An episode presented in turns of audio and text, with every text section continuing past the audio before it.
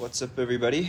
It is Tom Land, and I am here to give y'all another podcast, hopefully to teach and help learn, help people learn from my mistakes and successes, I guess. But oh man, so it's been an interesting time. This is my 6th month at White Box as a broker, 7 months total, but 6 months as a broker. And this entire time it's been hard to evaluate my position because I just wanted to originally I didn't know if I really wanted to be in sales. I knew I was good at sales. Everybody told me I was good at sales, but I didn't know if I really wanted to be in sales. I thought that I was just going to get a regular job coming out of college, and because this new hybrid work model has been going around so much, I thought it would be a good opportunity for me to leverage that additional free time that you could have to work on a side business and thus launching my entrepreneurial career. But a little fact about me is I applied to probably 50 jobs and didn't get any traction on any of them except for one. This is me coming to Dallas. No nepotism, no networking, just applying to jobs just right out the gate, right? And so the first people that picked me up I took, and that was White Box as a broker, sales. So I'm in sales, and first 4 months, it was absolutely brutal. I was, 1, not good at all. 2, everything, I was not confident, So everything made me nervous. Everything terrified me. Picking up a phone, it would take so much effort just to make a call. I'd have to psych myself into just dialing the phone, and then, going and walking into buildings. I'd have to, convince myself every single floor. I'd hide out in the bathroom thinking to myself, oh my gosh, this is so nerve-wracking. I'm going to get kicked out. Security's going to come and kick me out of the building, right? But, month 5, it started to turn around. Things started to get easy. I'd been making twice as many calls as anybody else. I have done more walk-ins than anyone else.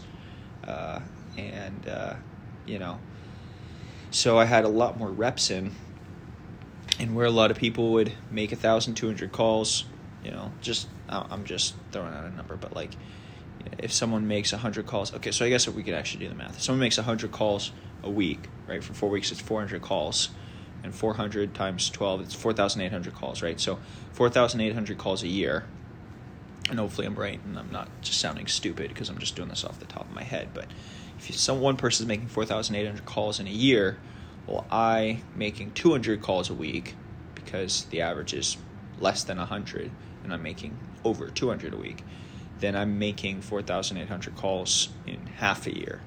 So I'm getting twice as many reps in, and because of that, I've been able to get some traction, and part of that traction is just a ton of persistence, right? And then the other bit of the traction is just, not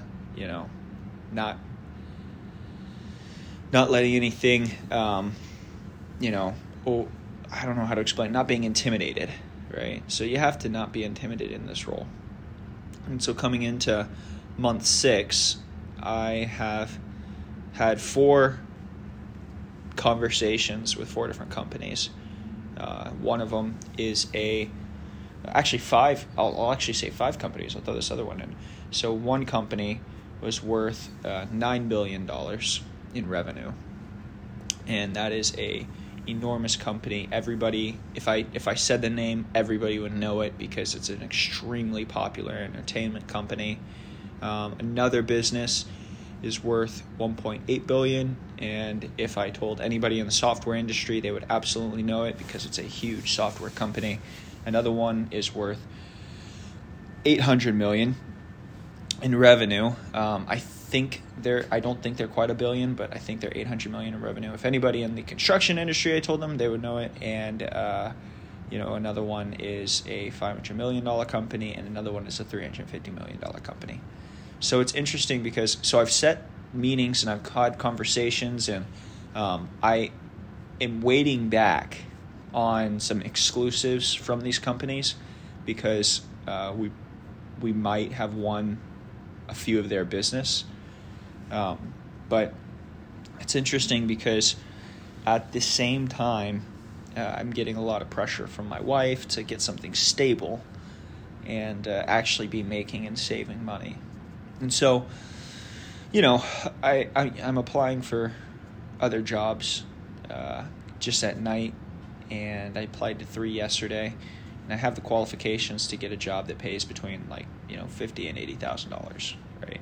And so I'm sitting here looking at jobs that are offering that much, and then I'm turning around during the daytime, and I wake up at 4:40, I work out, I'm in the office now, it's 7:15, and I'm sitting in my day job, and I'm trying to win these big clients because basically it's a race to whatever comes first.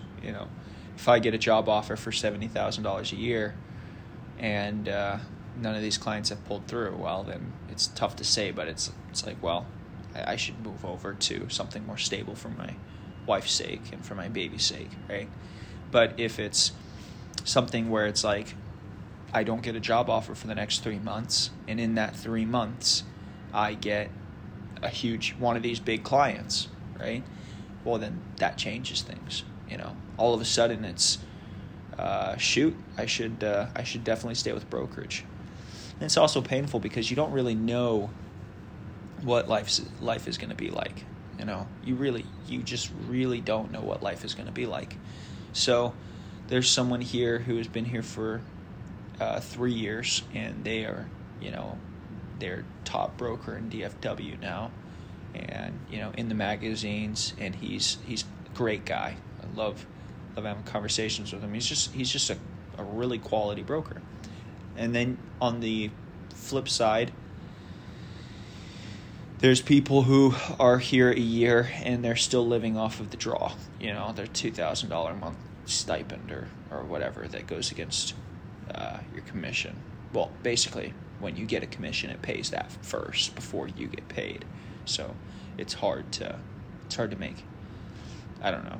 So it's like there's these two routes that could happen. Like one, because of my tenacity and my how personable I am, and just my sales ability, I could end up being an incredible broker. And in the same vein of thought, I could end up just still living off of $2,000 a month for the next 12 months, and my wife be very, very disappointed in the decisions I make. So I have like this excuse me sorry, I killed myself on the run because I wanted to beat a time, and I did not beat that time, so I'm now wheezing. My lungs are collapsed, but anyway, so there's pressure from all sides, and it's hard to make a decision, but I'm sure that it's very, very, very clear in the future looking back, and anybody listening is probably like, well, this is obvious, you should do this, but the truth is right now I have no idea really what to do, and I'm almost leaving it up to God to make the decision for me as far as seeing what happens. The other painful part is that, I can make a lot of money in brokerage, but what I always wanted to do is build businesses, so it's like, do I want to be a broker for life? Do I want to be a broker, or do I want to just jump ship and start my own thing? And I've already started, my junk removal business on the side. I made a few $100s from that, but I'm not actively pursuing it. I'm sure that if I put as much time into that business and effort into that business as I do my business, I'm sure that I would make a lot more money. But it's, it's one of those things where I just don't know. There's just and the other thing is that it's tough because I have a wife and a daughter, right? So if it were just me living with my sister, you know, I'd take all the risk in the world. It wouldn't matter, you know, but I can't. It's not that I can't. I really don't think it's smart to dig a hole for my family that I then have to try to scrape out of for the next 10 years, you know? So those are my thoughts, and that's a little update. I'm very excited because I picked up, you know, I have 3 clients right now that I'm working on, and today that $350 million company, the CEO of the company told me that he would be sending over the exclusive for us to work on, which is exciting. But yeah, that means that'll be four companies that I'll be representing. And if that you know company, that $350 million company works out, then it'll, and I do a good job on this one deal, then there's an opportunity that they might give me the other 80 offices that they have. So we'll see what happens. We will see what happens. Anyway, with that being said, I hope this update shared some insight, and maybe my predicament can help you with your situation and help you make better decisions than I make, and help you eventually become a business owner or maybe a successful broker. Y'all have a great day, and I'll try to make sure to do the same.